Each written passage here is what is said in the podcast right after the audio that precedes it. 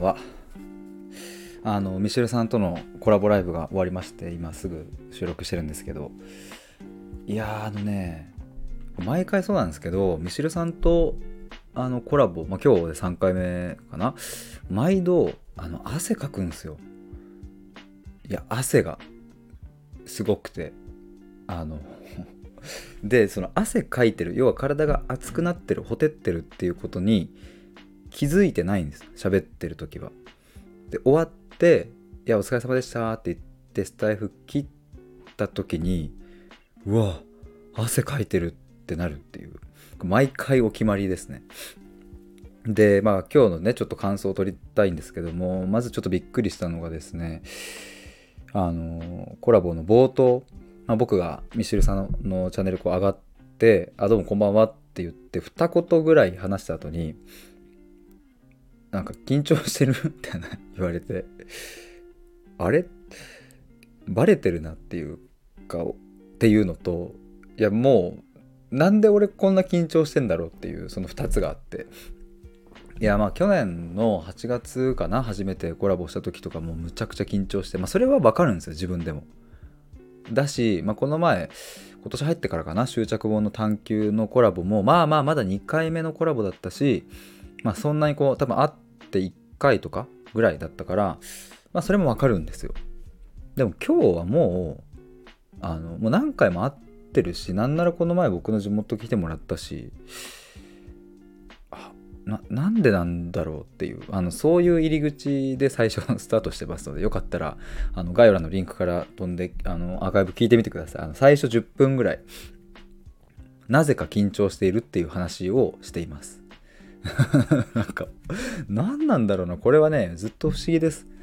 あんまり僕もこういう緊張をすることがないので、まあ、もちろんその初めましての方とか緊張したりとか、うん、するしそうだな。なんかこう、まあ、会社員の時とかもなんかね訪問して営業の時とかも緊張することはあったりとかしたけどなんだろう。これ何回も会ってる人にここまで緊張するっていうのはあんまないので何なんですかね。で話し出しちゃうともうなんか緊張してないっていう感じだったんですが、まあ、今日はですね、えー、と7月の対話会の振り返りを最初に知ってでその後8月の対話会、の構想についてちょっと話をして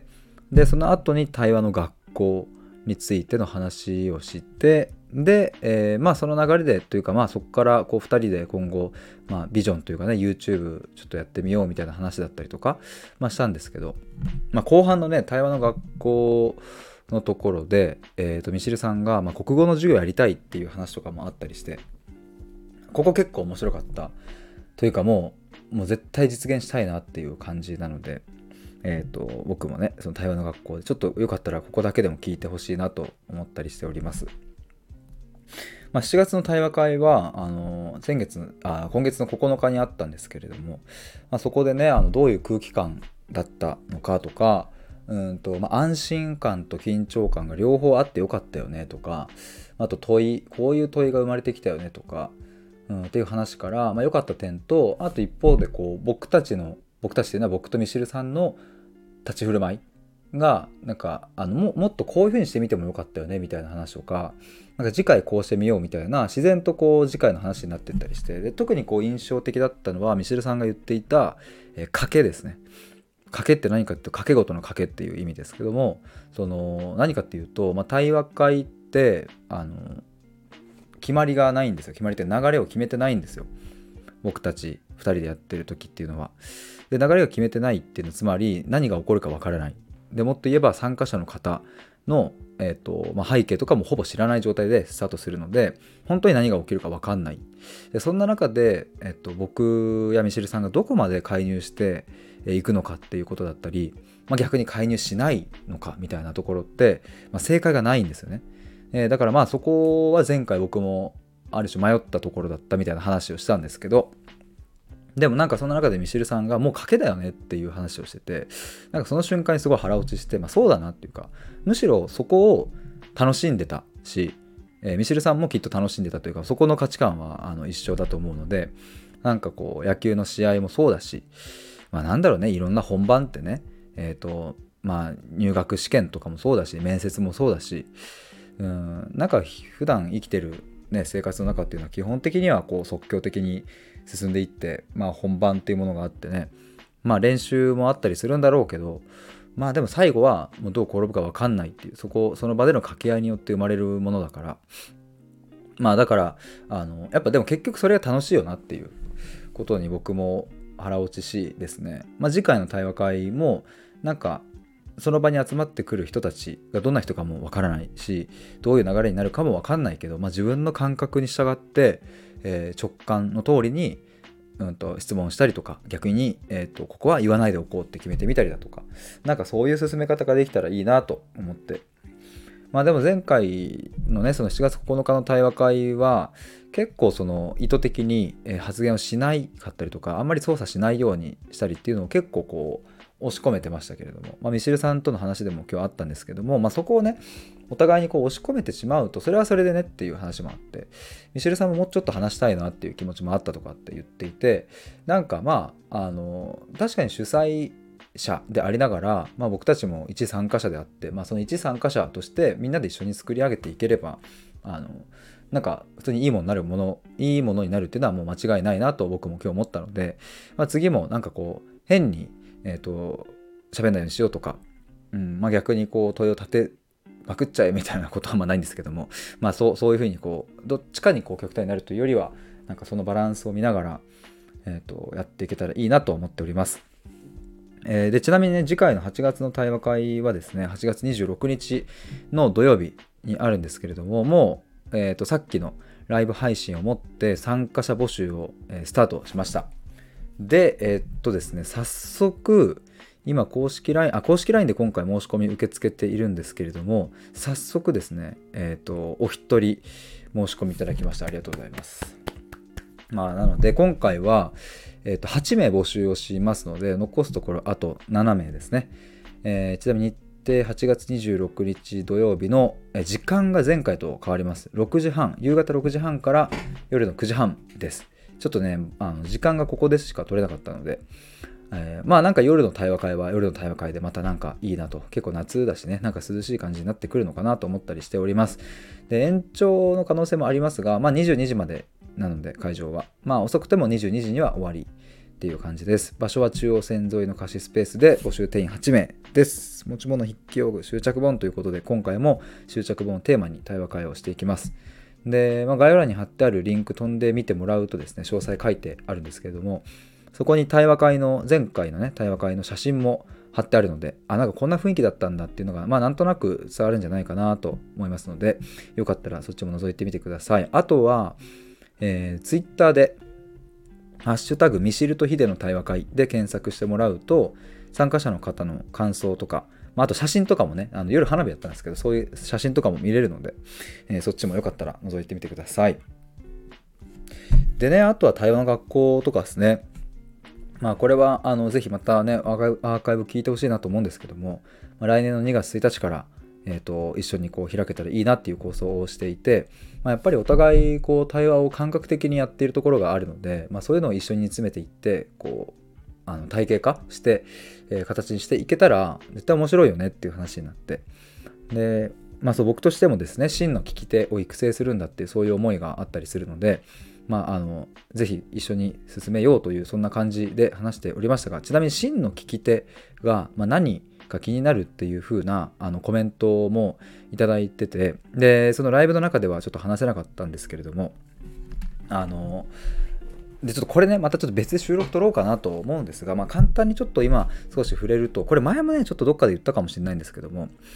あの真の聞き手っていうのはその言葉とかそういううんなんだろうな言葉ってこうパッと分かる情報ですよね。分かる情報とか、まあ、表面的な出来事とか、えー、表面的な悩みとかそういう部分からだけじゃなくって、えーと、もっと本質的なその人のもう根本ですね。根本的な部分まで、えー、たどり着けて、えー、そこの価値観を、えーと、